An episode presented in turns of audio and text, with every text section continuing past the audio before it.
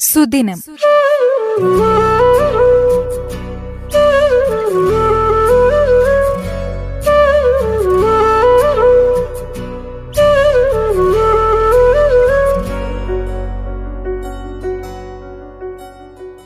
ഇന്ന് മാർച്ച് ഇരുപത്തിരണ്ട്. ലോക ജലദിനം. ജലം ഓരോ തുള്ളിയും സൂക്ഷിച്ചുപയോഗിക്കേണ്ടതിന്റെ ആവശ്യകത ലോക ജനതയെ മനസ്സിലാക്കുകയാണ് ജലദിനാചരണത്തിന്റെ ലക്ഷ്യം. ലോക ജലദിനമെന്ന നിർദ്ദേശം ആദ്യമായി ഉയർന്നുവന്നത് ആയിരത്തി തൊള്ളായിരത്തി തൊണ്ണൂറ്റിരണ്ടിൽ ബ്രസീലിലെ റിയോവിൽ ചേർന്ന U N conference on environment and ഡെവലപ്മെന്റിലാണ്. ഇതേ തുടർന്ന് യു എൻ ജനറൽ അസംബ്ലി ആയിരത്തി തൊള്ളായിരത്തി തൊണ്ണൂറ്റിമൂന്ന് മാർച്ച് ഇരുപത്തിരണ്ട് മുതൽ ഈ ദിനം ലോക ജലദിനമായി ആചരിക്കുവാൻ തീരുമാനിച്ചു. ഉപയോഗിക്കുന്നതിനേക്കാൾ അധികം പാഴാക്കി കളയുന്ന നമ്മൾക്ക് ഒരു തുള്ളി വെള്ളമെങ്കിലും നാളേക്കായി കരുതി വെക്കണം എന്ന അവബോധം ഉണ്ടാക്കാൻ കൂടിയാണ് ജലദിനം ആചരിക്കുന്നത്. വെള്ളം വിലമതിക്കുന്നു എന്നതാണ് ഇത്തവണത്തെ ജലദിന സന്ദേശം. വേനലിൽ മാത്രം ജലം സംരക്ഷിക്കണമെന്ന തെറ്റായ ധാരണയാണ് ഇന്ന് ജനങ്ങളിലുള്ളത്. ജലം അത് അമൂല്യമാണെന്ന് തിരിച്ചറിയേണ്ടത് ജലദൗർലഭ്യം വരുമ്പോഴല്ല. മറിച്ച് ജലം കാണുമ്പോഴാണെന്ന തോന്നലാണ് യഥാർത്ഥത്തിൽ ഉണ്ടാകേണ്ടത്. അടുത്ത മഹായുദ്ധം നടക്കാൻ പോകുന്നത് കുടിവെള്ളത്തിന് വേണ്ടിയായിരിക്കും എന്നൊരു പറച്ചിലുണ്ട്. കുടിവെള്ളത്തിന് സ്വർണത്തെക്കാൾ വില വരുന്ന കാലത്തേക്ക് ലോകം മാറിക്കൊണ്ടിരിക്കുന്നു. ജനസംഖ്യ വർദ്ധിക്കുകയും ഭൂമിയിൽ ജലം കുറയുകയും ചെയ്യുന്ന സ്ഥിതി വരാൻ പോകുന്നു. ഇന്ത്യ ഉൾപ്പെടെയുള്ള രാജ്യങ്ങൾ കടുത്ത ജലക്ഷാമം അനുഭവപ്പെടുന്ന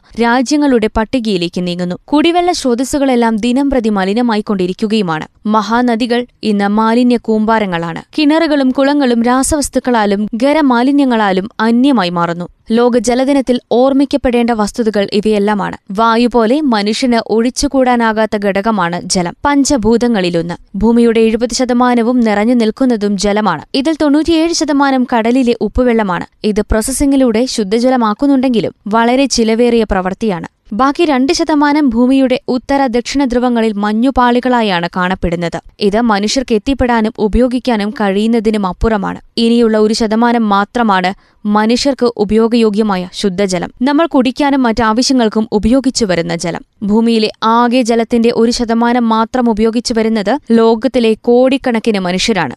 ലോകത്തിലെ പത്തിൽ എട്ട് പേർ ജലദൗർലഭ്യം അനുഭവിക്കുന്നവരാണ്. കാതങ്ങൾ താണ്ടി കുടിവെള്ളം ശേഖരിക്കേണ്ടി വരുന്നവരാണ്. ഇനിയൊരു യുദ്ധമുണ്ടെങ്കിൽ അത് ജലത്തിന് വേണ്ടിയാകുമെന്ന മുൻവിധി ചിന്തകർ പങ്കുവെക്കുന്നതും അതുകൊണ്ട് തന്നെയാണ്. സംരക്ഷിക്കാം കാത്തുവെക്കാം ജീവന്റെ ഹേതുവായ ജലത്തെ പുതുതലമുറയ്ക്കായി. സുദിനം.